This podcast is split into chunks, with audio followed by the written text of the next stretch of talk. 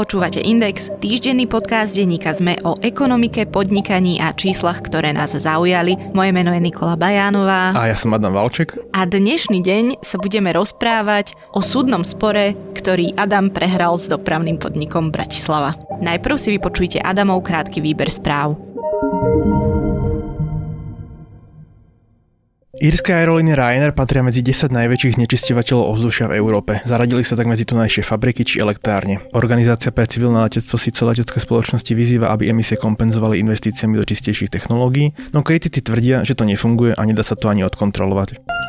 Spoločnosť McDonald's kúpila izraelský startup Dynamic Yield, ktorý vyvíja technológie pre využitie umelej inteligencie pre reštaurácie. Spoločnosť McDonald's ich chce využiť na to, aby prispôsobila ponuku v dry-in reštauráciách počasiu či záujmu v konkrétnom čase v dni. Parlament schválil nové pravidla pre spotrebiteľov, ktorí dovolenkujú cez cestovné kancelárie. Bez sankcií a s plným vrátením ceny zájazdu bude môcť zákazník odstúpiť od zmluvy, keď sa zmenia podstatné znaky zájazdu. Môže ísť napríklad o zmenu hotela alebo spôsobu cestovania. Viac podobných správ nájdete na webe sme.sk.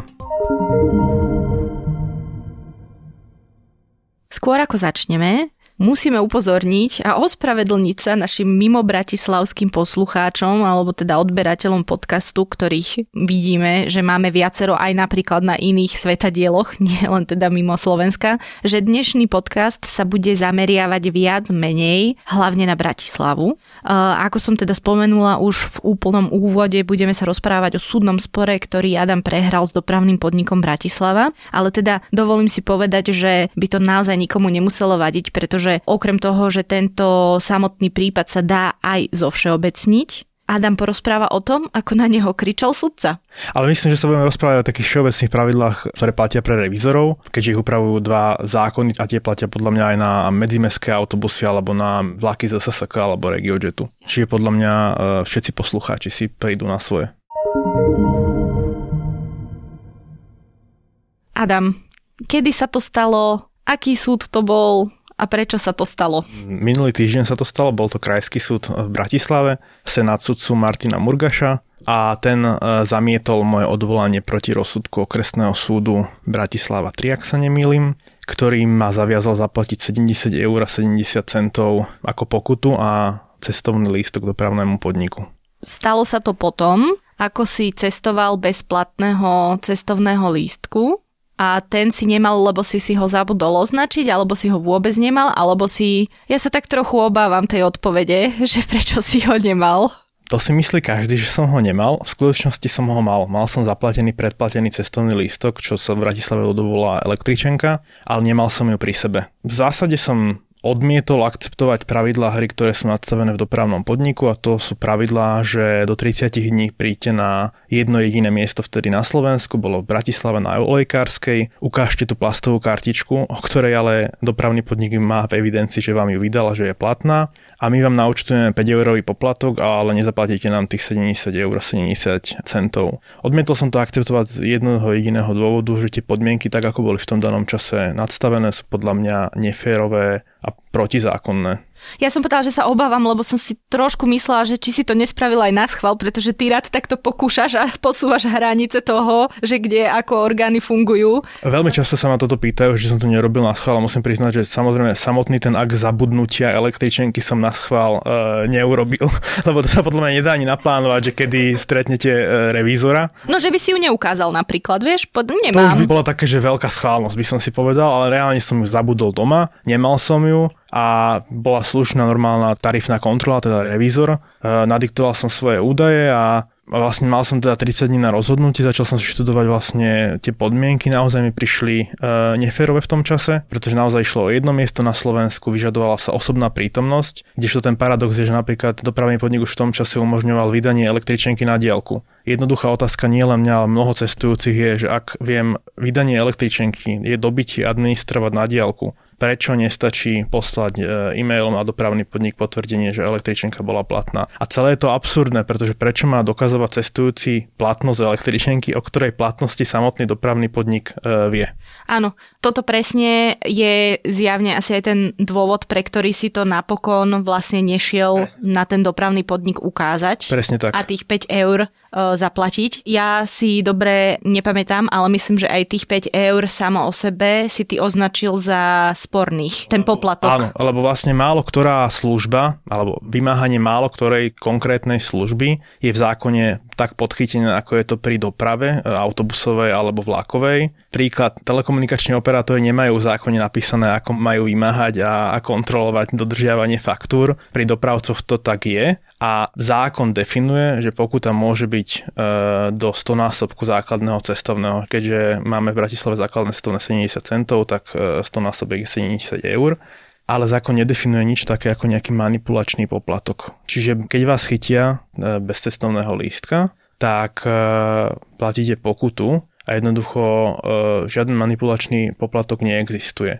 Keďže prepravné podmienky stanovujú, že dve povinnosti, ktoré sú od seba oddelené. Prvá je, že musíte mať lístok pri sebe a druhá je, že musíte mať lístok zaplatený. Za nedodržanie obi dvoch tých povinností je pokuta 70 eur 70 centov, beriem, ale keď nedodržíte iba jednu z nich, to znamená, že dodržíte povinnosť mať zaplatený lístok dopredu, ale nemáte ho pri sebe, tak podľa mňa nemôže existovať rovnátko medzi tými dvoma situáciami. Ja stále hovorím, že čisto ekonomický predoprávny podnik čierny pasažier bez lístka je normálne ekonomická strata, lebo ho musíte odviesť a niečo vás to stojí. Benzín, vodiča, bezpečnosť a tak ďalej. Keď odveziete pasažiera, ktorý si zaplatil lístok, ale ho pri sebe nemá, pre ten podnik to nie je žiadna ekonomická strata. Čiže nedáva ani tú elementárnu logiku, prečo by títo dvaja cestujúci mali byť postavení na úplne rovnakú úroveň pri tom platení. A teraz prejdeme k tomu, ako sa to celé dostalo vlastne pred súd. E, dostalo sa to presne tak, že teda ja som myslím, že v januári 2016 som teda išiel trolejbusom. Rozhodol som sa v tých 30 dňoch teda to riešiť tak, že sa budem s tým dopravným podnikom sporiť. Musím ešte dodať, ja som sa snažil s dopravným podnikom mimo súdne dohodnúť. Ja som navrhol, že zaplatím po tých 30 dňoch, navrhol som 35 eur. To znamená, že polovicu. Častokrát mi je vyčítané v internetových diskusiách, že vlastne ja nechcem platiť. To v skutočnosti nie je pravda. Ja chcem, aby boli pravidla férové a férové sa mi zdá, že jednoducho človek ako ja, človek, ktorý si zabudne električenku, má platiť menej ako 70 eur, lebo pravda je taká, že aj s prípadom takým ako mám ja, má ten podnik nejaké náklady. Akože nezatvárajme si oči, že niečoho to stojí, musí mať nápad revízora na administráciu tých peňazí. Ale nemôže to byť 70 eur. Tento návrh nebol akceptovaný, e, bolo argumentované, že mal som prísť ten 30. deň a neskôr a bolo by to za 5 eur. No a ja som vlastne neuznával tú pohľadávku, aj som to tlmočil, že ju neuznávam, aj som ju teda nezaplatil a dopravný podnik podal teda štandardný návrh na vydanie tzv. platobného rozkazu. Ten bol vydaný, ja som proti nemu podal odpor, platobný rozkaz bol zrušený, bolo nariadené pojednávanie respektíve bolo nariadené verejné vyhlásenie rozsudku a vlastne už od toho momentu zažívam v tom celom konaní veľmi čudné javy.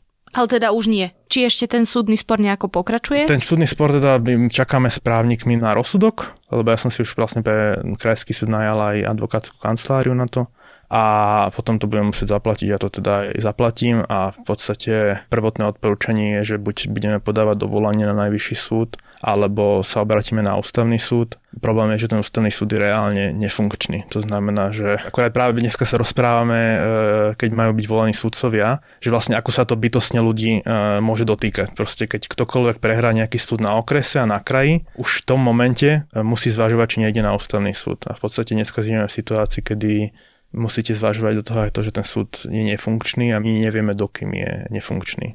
Čiže len aby som to viac menej upratala, ty si sa voči tomu rozhodnutiu Krajského súdu odvolal? Súdkina na okresnom súde vyhovela žalobe dopravného podniku a zaviazala ma zaplatiť 70 eur 70 centov. Ja som sa proti tomu odvolal proti rozhodnutiu okresného súdu a vlastne Krajský súd trojčlenný senát rozhodol, že moje odvolanie nie je uh, dôvodné. Ale vlastne celý ten proces od naozaj od toho okresu je pomerne čudný a ja už ako jedna z tých najväčších bizarností je, že ako keby, že dobre zaplatiť 70 eur. A teraz to byť nesmiešne. Ale tých 70 centov je základné cestovné. Ale ja som základné cestovné zaplatené mal.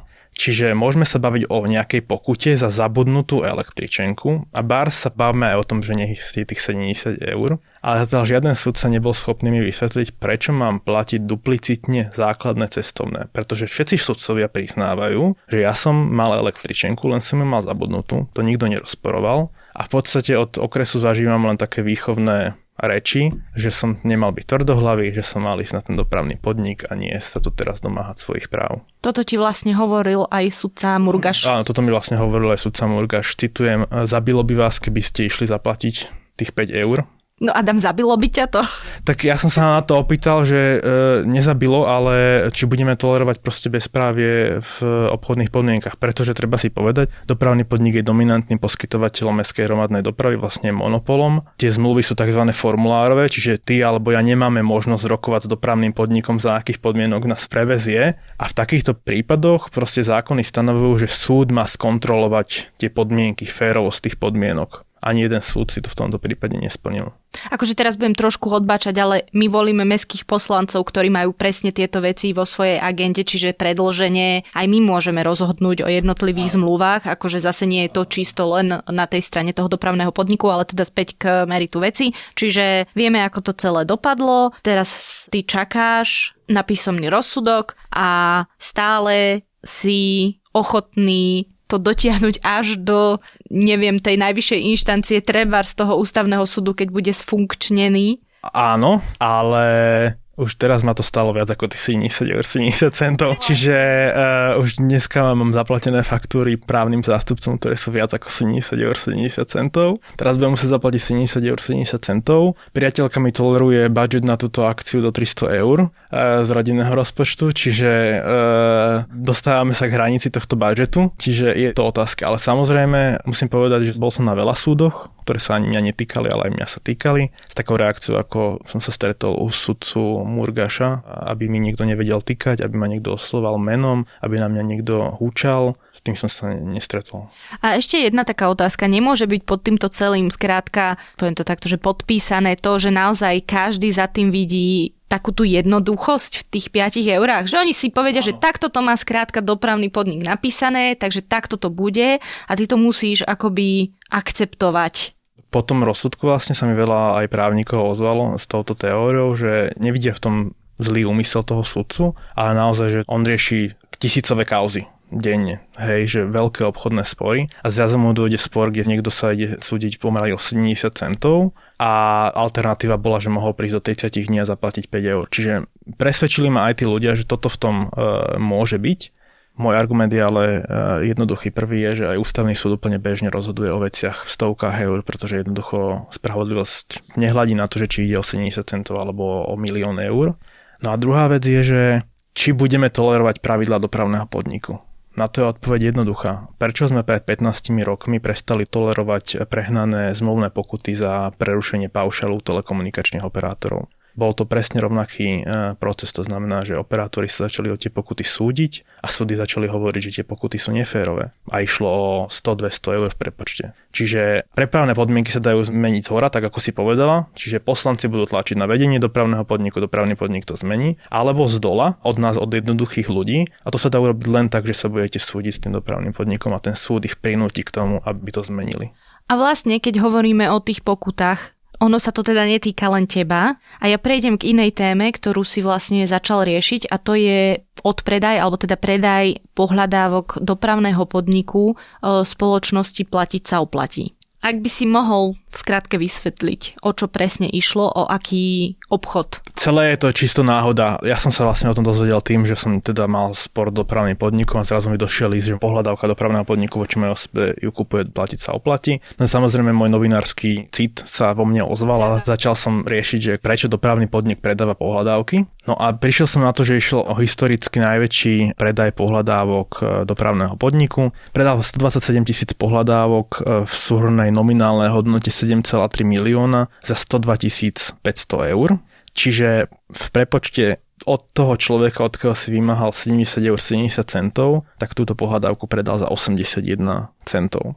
Čiže tých 70 eur, 70 centov boli ochotní zlaviť na 81 centov. Presne tak. To urobil dopravný podnik. Toto samé o sebe ma zaujalo, pretože v pohľadávkovom biznise platí, že sa pohľadávka predáva za diskont. Čiže nejakú hodnotu z toho nominálu. Skrátka nemajú chuť sa s nimi už naťahovať, Áno. tak je pre nich výhodnejšie to niekomu predať. Za zlomok ceny. Ale ešte som sa nestretol s tým, že by sme sa bavili, že zo 70 eur 70 centov na 81 centov ísť predajnej ceny. Tak som to začal riešiť. Začal som to riešiť tak, že som sa pokúsil skontaktovať s tedajšími poslancami v mestskom zastupiteľstve. Pripravili sme spolu uznesenie pre mestského kontrolóra a e, musím povedať, že som bol veľmi rád jednohlasne mestské zastupiteľstvo e, odhlasovalo toto uznesenie a mestský kontrolór skontroloval túto súťaž a zároveň som v podstate podal podnet na úrad na ochranu osobných údajov, aby preveril otázku ochrany osobných údajov v tej súťaži. Vlastne dneska sme rok po týchto udalostiach a vlastne z obidvoch konaní vieme viac menej nejaký výsledok. A ten je?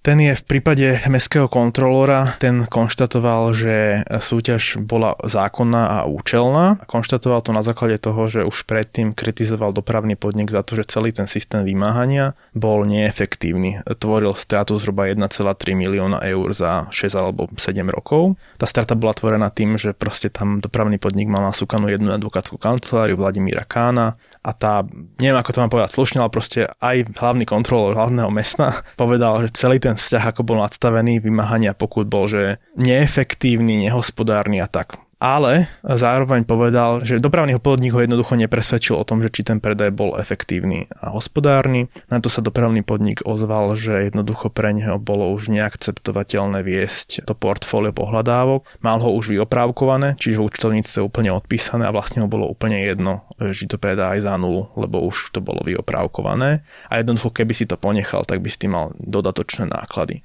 Toto hlavný kontrolór akceptoval. My sme sa však v rámci tej kontroly dozvedeli jednu zaujímavú vec a to to, že z tých 127 tisíc pohľadávok je až 15 tisíc premlčaných. Čiže to je aj rada pre poslucháčov z celého Slovenska, ktorí majú potenciálne pokutu, že treba si veľmi skontrolovať, že keď od vás platiť sa oplatí vymáha túto pokutu, že či náhodou nie je premlčaná, ak je premlčaná, tak jednoducho je na vašom dobrovoľnom rozhodnutí, či to zaplatíte alebo nie. A tých pohľadávok premlčaných je teda až 15 tisíc, čo mňa teda prekvapilo. Dostaneme sa ešte aj k tým osobným údajom, predpokladám, ale opýtam sa, keď hovoríme teda o tom, že to bude od ľudí vymáhať, teraz platiť sa oplatí. Akú cenu majú oni očakávať? Tých 70-70? Áno, oni vymáhajú dokonca aj náklady na súd. Napríklad do mňa žiadali ešte aj náklady nejaké na to, že mi poslali ten list hej, čiže o nejakých, myslím, že 3 alebo 5 eur navyše, ale teda platiť sa oplatí žiada 70 eur 70 centov. A tá situácia je inak veľmi bizarná, musím povedať, napríklad z môjho prípadu, neviem ani moja právnička, neviem ani ako to budeme riešiť, lebo mne teda bolo oznámené platiť sa oplatí, že oni sú novým mojim veriteľom, ale zároveň celé súdne konanie vedie proti mne stále dopravný podnik.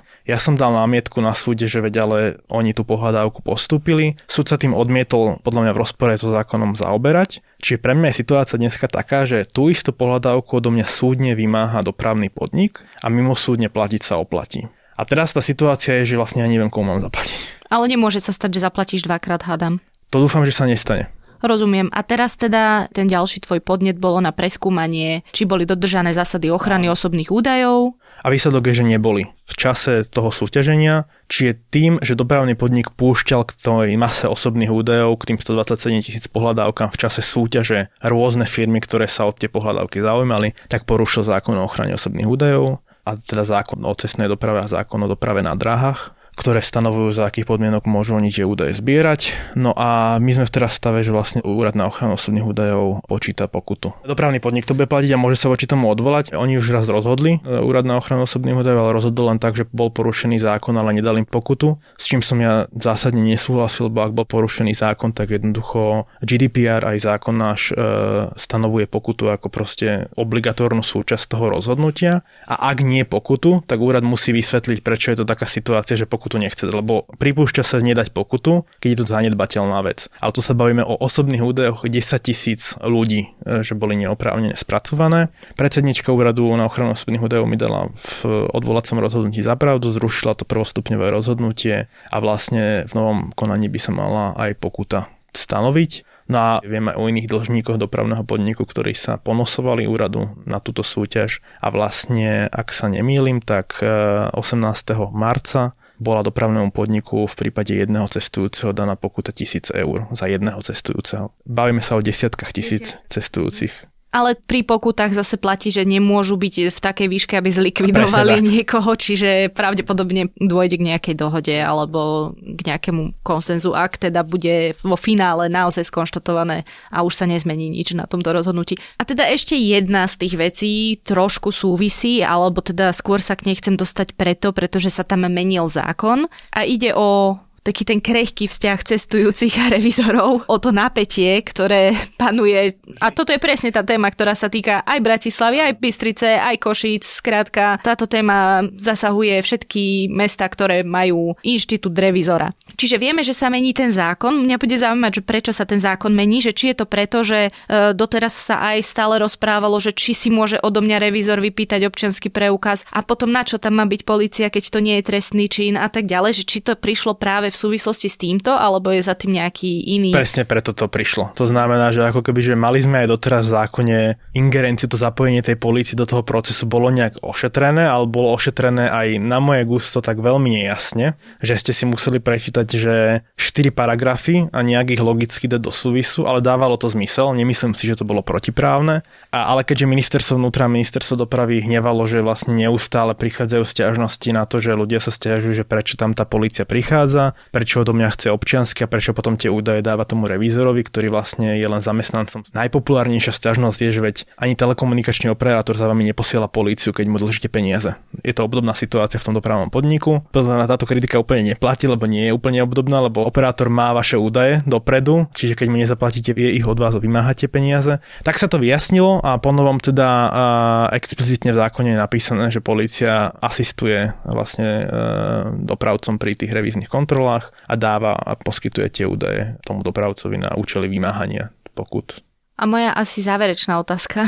Aký je tvoj vzťah k dopravnému podniku a k verejnej doprave? Mám rád verejnú dopravu, využívam ju, využívam momentálne teda SMS lístok vlastne od januára 2016 som si myslím, že nedobíjal ani tú inkriminovanú električenku a kombinujem to buď s e, individuálnou dopravou, čo však po uzávere Bratislavy sme teda auto nechali a nechávame zväčšenie doma, alebo potom máme elektrokolobežku, alebo na bicykli chodím z Rakone e, do centra, do redakcie. Zahrajme sa teraz na takých hrdinov. Ja mám rada Bratislavu, ty máš rád Bratislavu, máme radi Bratislavskú verejnú dopravu. Čiže všetko, čo robíš, robíš iba pre dobro mesta. Vidím úsmev na svojej tvári a tú iróniu, ale... Ja to myslím vážne, len je to zároveň aj vtipné. Rozmiané na drobné, áno, pretože jediné, o čo mne ide, aby zajtra, keď si zabudneš električenku a rozhodne sa na to vybodnúť nie len zo subjektívnych dôvodov, že proste v 30. deň prípadne na piatok a ideš sa opiť s kamarátmi a jednoducho nejdeš na dopravný podnik, ale jednoducho z objektívnych dôvodov, že si tam nemohla ísť, tak ja chcem, aby taký cestujúci neplatil 70 eur pokutu, ale zaplatil 35 eur, 30 eur. Je to fér. Jediné, čo ja chcem, je, aby dopravný podnik Bratislava zmenil podmienky. Keďže nie som Harry Potter a nemôžem urobiť čarovným prúdikom, aby sa to zmenilo, tak jediná legálna, legitímna cesta pre mňa ako pre radového občana je sa s tým podnikom súdiť. A to platí pre akéhokoľvek proste dodávateľa. Ak máte aj poslucháči problém s dodávateľom energii, s telekomunikačným operátorom, neviem, s akým podnikom, ktorý dodáva proste nejaké služby spotrebiteľom na základe formulárových zmluv, oni s vami nerokujú proste o individuálnych zmluvách a jediná cesta je proste sa s nimi súdiť. A teraz každému napadlo, a kto má na to čas? To je to, čo som si povedala ja, ale presne preto som to urobil, že jednoducho ja po porade aj s partnerkou. Mám na to aj istý obnos prostriedkov, aj istý obnos času v tom v rámci ako keby e, života, že viem to riešiť sekundárne. Napríklad ale to odvolacie konanie som nemal kapacitu riešiť, preto som si najal proste právnikov. Tak som si povedal, že to skúsim, hej. Práve preto, lebo som si toto isté povedal, že 70 eur je totiž to rozpočet pre niektoré domácnosti na týždeň, maximálne na dva týždne a povedal som si, že hej, akože viem si predstaviť mimo bratislavských ľudí, pre ktorých to je naozaj že veľa peňazí, na to nemajú ani kapacitu, ani finančné zdroje.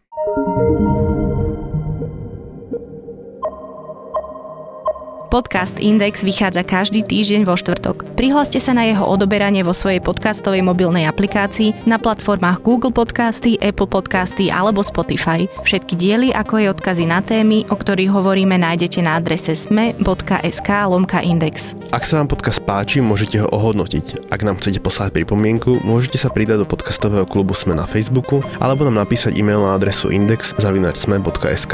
Na tvorbe podcastu Index sa podielal Matej Ohrablo. Moje meno je Nik- Nikola Bajánová. Ja som Adam Valček.